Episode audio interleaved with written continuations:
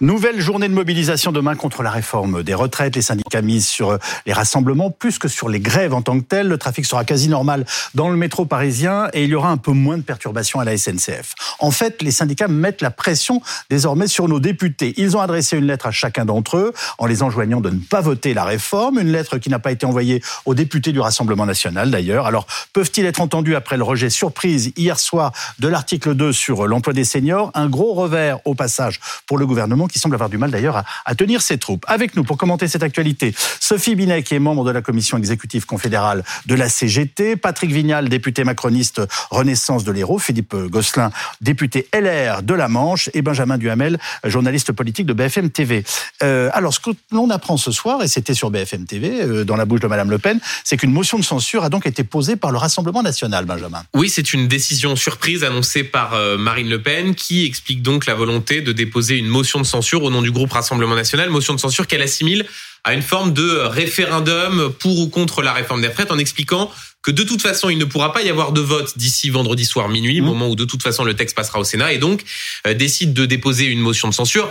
Évidemment, cette motion de censure, pour couper court tout de suite à toute question que pourraient se poser ceux qui nous regardent, n'a aucune chance d'être adoptée, parce que ni les Républicains, ni la NUPES ne voteront une motion de censure du Rassemblement National. Simplement, c'est une façon pour Marine Le Pen de faire un coup politique, et disons-le, un bon coup politique, dans un moment vous savez, où on parle du combat de qui est le meilleur opposant entre la NUPES, le Rassemblement National, où on a beaucoup, beaucoup entendu la NUPES et assez peu entendu le Rassemblement National, assez discret, qui avait même déposé moins d'amendements euh, que la majorité, ce qui n'est pas banal. Et bien c'est une façon pour Marine Le Pen de faire un coup, de placer une nouvelle fois la NUPES devant ses contradictions. Vous êtes certes opposé à la réforme des retraites, mais vous ne voulez pas euh, voter une motion de censure venant du Rassemblement national. Et petite information, ce que l'on nous dit, c'est qu'au sein de la NUPES, on est très embêté par cette motion de censure parce que Marine Le Pen a un petit peu coupé l'herbe sous le pied du ah NUPES qui elle-même aurait pu déposer aussi une, une motion de censure et qui d'ailleurs euh, l'envisageait. Donc voilà, elle crée de l'embarras un peu partout, sauf peut-être du côté du gouvernement pour qui, au fond, ça rajoute une péripétie supplémentaire avec toujours une assez faible probabilité que ce fameux article 7 soit voté. Venons-en sur les rapports en ce moment ben oui, entre nos syndicats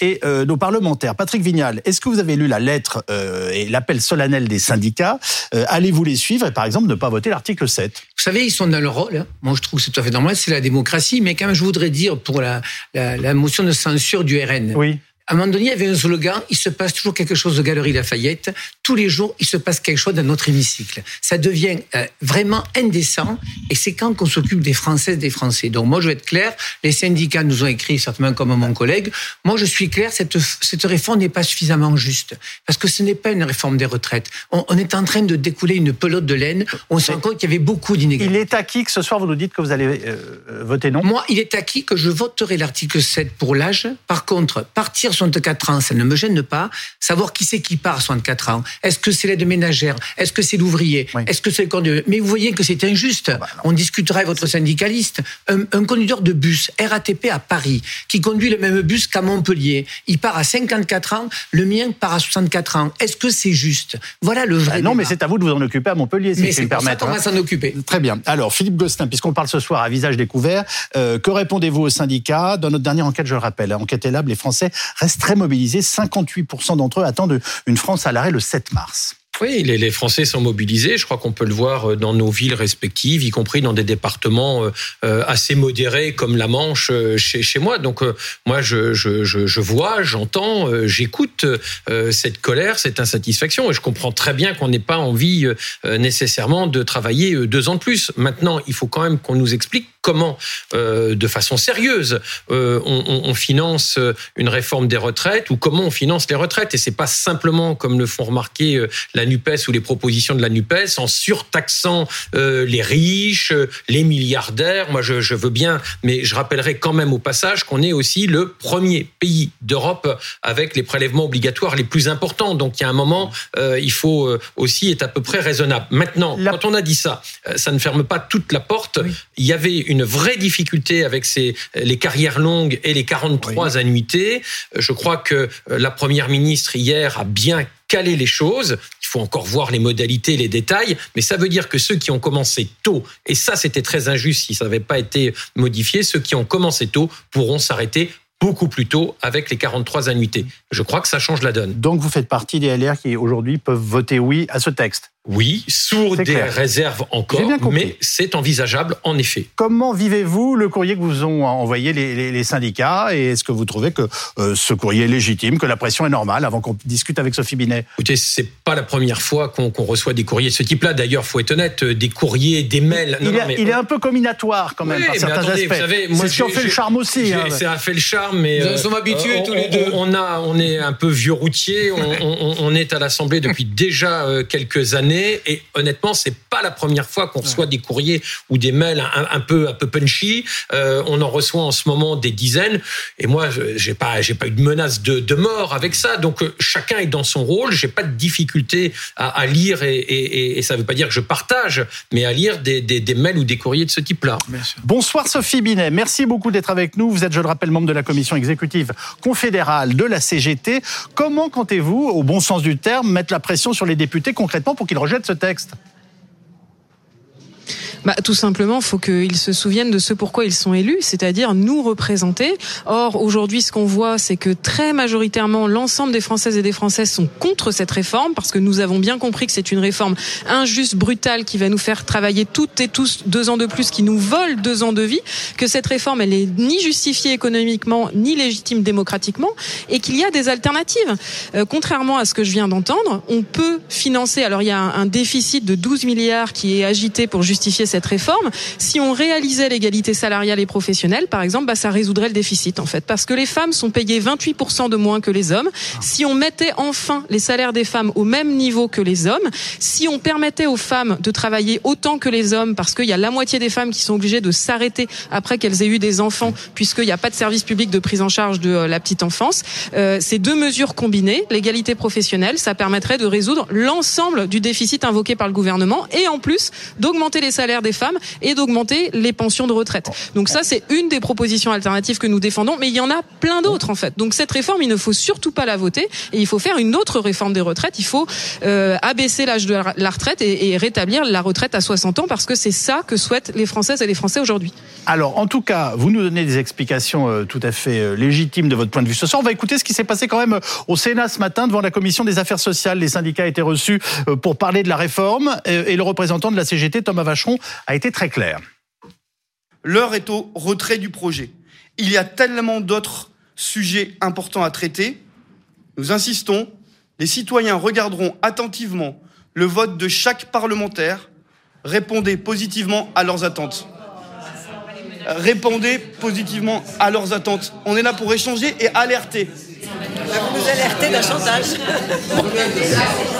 on est là pour débattre, euh, effectivement. Et donc, euh, si vous nous avez, si vous nous avez invité, tout à fait le côté déplacé de la remarque. Moi, je trouve que jeter à la vindicte populaire les, les parlementaires, quel que soit le choix de leur vote, ne fait pas partie du débat démocratique. Point. Chacun pourra le voir, mais ce n'est pas, c'est une forme de menace. Je persiste et signe. Alors, je précise, puisque vous êtes à distance, euh, que la sénatrice présidente de la commission, euh, Catherine Deroche, parle clairement de menaces et de chantage, Sophie Binet. Qu'est-ce que ça vous inspire comme commentaire? Non, mais c'est c'est juste honteux. On a bien vu la stratégie du gouvernement de se victimiser et de créer des incidents pour éviter le débat de fond sur cette réforme, parce que dès qu'on débat du fond, on met à jour de, nou de nouveaux mensonges du gouvernement, comme par exemple ce mensonge selon lequel il n'y aurait pas de retraite en dessous de 1200 euros. On voit bien que la, la, la revalorisation du minimum vieillesse, ça va concerner très peu de monde, parce qu'il faut avoir une carrière complète et travailler à temps plein. Et donc le gouvernement aujourd'hui a une stratégie pour se victimiser et surtout fuir le débat de fond sur sa réforme parce qu'il ne l'assume pas. Donc oh. c'est tout à fait normal quand même de demander aux parlementaires de jouer leur rôle, de représenter les, euh, les, les, les Françaises et les Français et d'assumer leur vote. C'est la moindre des choses. La présidente de la, commission, pardonnez-moi, oui, oui. Mais alors, puisqu'on est dans la démocratie, en l'occurrence, la présidente de la commission est LR, elle n'est pas membre du gouvernement. Donc, euh, elle fait une remarque qui, qui peut interpeller, et je ne sais pas si ça interpelle les deux parlementaires qui nous oui, accompagnent mais ce elle s'apprête probablement à voter la réforme. C'est pour ça que ça la, ça la dérange, c'est parce qu'elle s'apprête à voter la réforme réforme. Je suis bah. désolée, c'est pas que je veux fuir le débat, mais je vais devoir partir parce que je suis à un meeting contre votre réforme des retraites scandaleuse. Oh, j'entends bien, mais elle ne peut pas être menacée d'une façon ou d'une autre parce qu'elle va voter ce, voilà, cette, euh, ce, texte. Et on vous souhaite une bonne soirée. Merci Sophie Binet. Moi, vous savez ce qui me gêne en fait. Euh, je trouve que c'est dommage qu'on n'ait pas embarqué la CFDT. Voilà, parce que la CGT, c'est un, peu tard, non, pour le dire. Excusez-moi, je, désagréable. Non, mais, ce euh, n'est jamais tard, Monsieur Calvi. Ce n'est jamais tard. Il n'est jamais trop tard pour bien faire. On va voir ce qui va se passer. Ceci étant. Moi, je suis très clair. Excusez-moi. Non, non, non, non. La CGT, on ne pourra oui, jamais. La, la, ligne rouge de Laurent Berger, c'est l'âge de départ. Mais la ligne rouge de Laurent Berger, c'est un vrai démocrate. Laurent Berger, il explique sur les plateaux que si nous décidons de voter l'article 7 à l'Assemblée, il respectera le vote démocratique. Avec la CGT, on peut pas, on peut pas travailler. C'est 60 ans et 40 annuités. Nous, tous les deux, on a peut-être des désaccords. Et je voudrais le remercier parce que ce sont les Républicains qui ont fait passer 43 années de trimestre. Nous, on a envie de la faire évoluer. Est-ce qu'elle est complètement juste? La réponse est non. Pour les femmes, pour les seniors, clause de revoyure, on sert à quoi les parlementaires? Ben Aujourd'hui, on a une majorité relative. Ben je vous réponds. On, Nous, on travaille. On, a, des cahiers, on, travaille. Parfaitement. Philippe Gosselin. Non, je, je, je crois qu'il y avait un projet au, au, au, départ qui était quand même assez bancal. Mais il faut dire que depuis un an, la méthode choisie est quand même pas très bonne. On a un président qui, pendant la campagne, parle de 65, qui, entre les deux tours, parle de 64. À la rentrée de septembre, Borne revient sur 65. Enfin bon, écoutez, il y a, y a, un moment. Si, si je puis me permettre, Monsieur Gosselin, Monsieur Gosselin, venant d'un député qui Nous, appartient à un camp. Oui, oui, oui, je sais que venant d'un député qui appartient. Laissez mon camarade terminer. Je termine. Vous savez ce que je veux dire, mais je vais dire venant d'un député. S'il vous plaît. Venant d'un député qui appartient à un camp, qui a défendu la retraite à 65 oui, oui, à plusieurs élections présidentielles pendant la campagne des législatives et qui désormais passe sa journée à considérer que cette réforme est soit injuste, soit trop dure et donc à finir par pousser le gouvernement à dépenser plus alors même que c'est une droite qui est censée être, censée être attachée oui, oui, à l'équilibre des finances publiques. Je vais vous donner. Disons que les contradictions sont à peu près également réparties au sein de l'hémicycle, si on doit le dire de façon... Et si, effectivement, parlons pas de la méthode, mais du fond quand même. Et, c'est de bonne guerre, j'entends bien. Mais je crois qu'entre deux est passé par là un long épisode qui s'est appelé la Covid, qui a aussi changé totalement le rapport la présidentielle au, et le, travail. La proposition de Madame Pécresse, le Covid était passé. Hein. Non, non, non, non, non, non, non, non. On, si, si. Non, parce que parce que en fait, ce projet euh, présidentiel qui est ancien, euh, qui a été modifié en 2021, il a il a été euh, mis sur la table au moment de la Covid. Je suis désolé. Depuis, il y a quand même quelques évolutions de la société et il faut en tenir compte, justement pour essayer d'avoir une réforme la plus juste possible. En revanche, dire qu'on revient à 60 ans, qu'il y a un statu quo et, et, et qu'on pique l'argent je sais pas où, mais, ce n'est pas crédible. Alors, Sophie Binet n'étant plus là pour vous répondre, excusez-moi. Oui, mais c'était quand même bien le sujet. J'entends bien, mais ce sont vos propres contradictions qui posent problème par ailleurs. Car mais, ce que vient de rappeler Benjamin Duhamel est un, est non, un mais, fait incroyable. Mais, Alors le Covid, comme ça, brusquement, aurait tout changé dans la vie des Français. C'est bizarre, j'y crois pas. Ben, moi, je pense que beaucoup de choses ont évolué ces derniers mois euh, chez nos concitoyens. Vous savez, on parlait pas beaucoup de télétravail avant. On parlait pas euh, de visio. On ne parlait pas de semaine de quatre jours. Franchement, il y a un rapport au travail qui a beaucoup évolué. Mais entre euh, une révolution et une évolution, il y a peut-être une grande différence. On a quelques contradictions, je ne dis pas le contraire. Il n'empêche que aujourd'hui, on en reste à la nécessité d'une réforme des retraites, la plus juste possible, mais je crois qu'on ne peut pas euh, nous reprocher de ne pas euh, faire avancer les choses. Enfin, les, les LR, les républicains ont été euh, à la manœuvre, ont mis un certain nombre de choses sur la table, et je crois qu'aujourd'hui, on a oui. obtenu satisfaction sur la plupart des points, euh, les carrières longues, la pénibilité, euh, les, la durée d'annuité, etc. Et donc, il y a un moment, il faut être aussi raisonnable et je pense que nous le sommes. Je voudrais qu'on écoute le ministre Olivier Dussopt ce matin sur France Inter qui revient sur euh, l'incident à l'Assemblée. Je l'ai dit dans l'hémicycle, les excuses de ce député ont un mérite. C'est qu'ils ont permis au débat de continuer et à la séance de continuer. Ce, ce même député, mais comme beaucoup des membres de son groupe, depuis dix jours me couvre d'insultes, de toute nature. Euh, mais il y a des mots qui ne se pardonnent pas.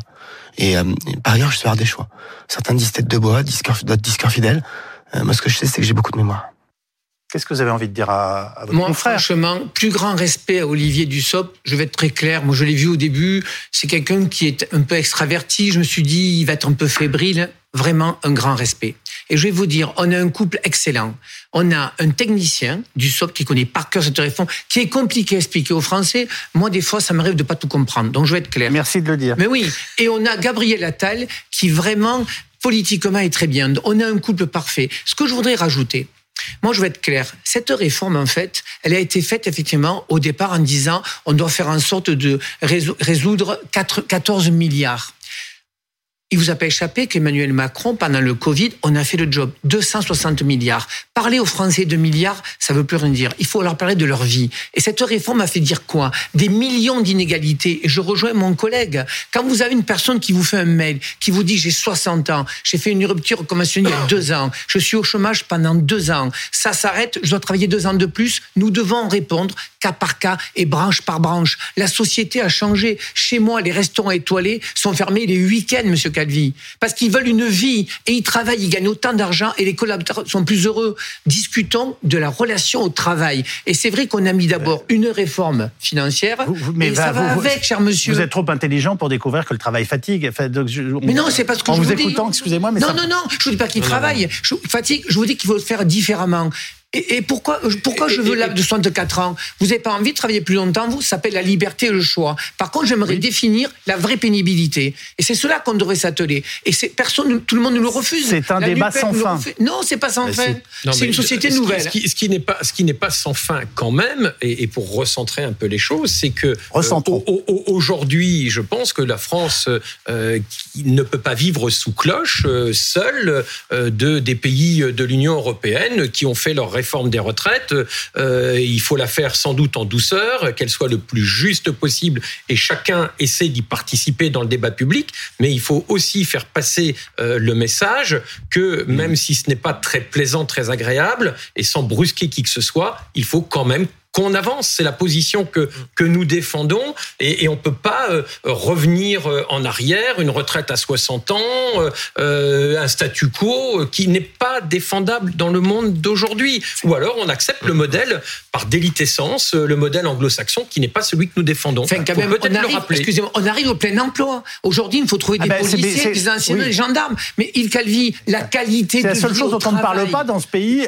ça fait nous, on en parle. des années qu'on... On en parle et on va en parler, on va la rendre juste. La qualité de vie au travail, quand vous investissez un euro dans une entreprise, c'est 4 euros de productivité. Quand une femme est seule, qu'elle a des gamins en garderie, il faut faire en sorte qu'elle puisse avoir une vie différente. Voilà le vrai débat. Une question avant de nous séparer sur le compteur BFM TV des députés qui votent ou qui ne votent pas la. Ça, oh là, vous faites une tête pas possible. Vous avez les chiffres en tête? J'ai l'impression que ça, ça, bouge pas beaucoup. Non, ça bouge pas parce que euh, un certain nombre de, de, vos, de vos collègues, Monsieur Vignal, ne veulent pas encore tout à fait assumer le fait qu'ils voteront et qu'ils sont encore dans cette catégorie, ne se prononcent pas, ou alors. On parle de l'article 7 pour l'instant. Non, non, là, on parle en l'occurrence du compteur BFM TV, c'est sur euh, la retraite dans l'absolu. De mémoire, il est à 188 députés, je crois, si je suis euh, attentif à ce qui, euh, à ce qui se passe. Ce qu'il faut dire. C'est pas beaucoup, hein. Non, non, mais, non, mais c'est 188 députés qui se disent certains de voter la réforme. Si on peut essayer de, de résumer un petit peu ce que l'on a vu ce soir. Du côté des Républicains, ça va mieux. au fond, les gestes qu'a pu faire Elisabeth Borne font qu'en réalité, maintenant, on se dirige vers un soutien des Républicains. Et au sein même de la majorité, même si Monsieur Vignal fait partie des voix qui sont critiques, la réalité, c'est qu'on est plutôt plus proche d'une majorité pour voter cette ah. réforme qu'on ne l'était il y a encore quelques semaines. Maintenant, le vrai sujet, c'est où est-ce qu'on en sera vendredi soir? Pourra-t-il ou non y avoir un vote sur l'article 7 Et par rapport au bandeau que l'on voit, coup de pression des, des syndicats sur les députés, c'est aussi un coup de pression parce que les syndicats, eux, veulent qu'il y ait un vote sur l'article 7, alors même qu'au sein de la NUPES, la France Insoumise dans l'État, ils ne veulent pas. Et je vous annonce donc demain une journée spéciale retraite sur BFM TV de midi à 15h30. BFM TV sera notamment en délocalisation depuis la ville d'Albi avec Pascal de la Tour du Pin. Merci à tous d'avoir participé à ce dossier d'actualité.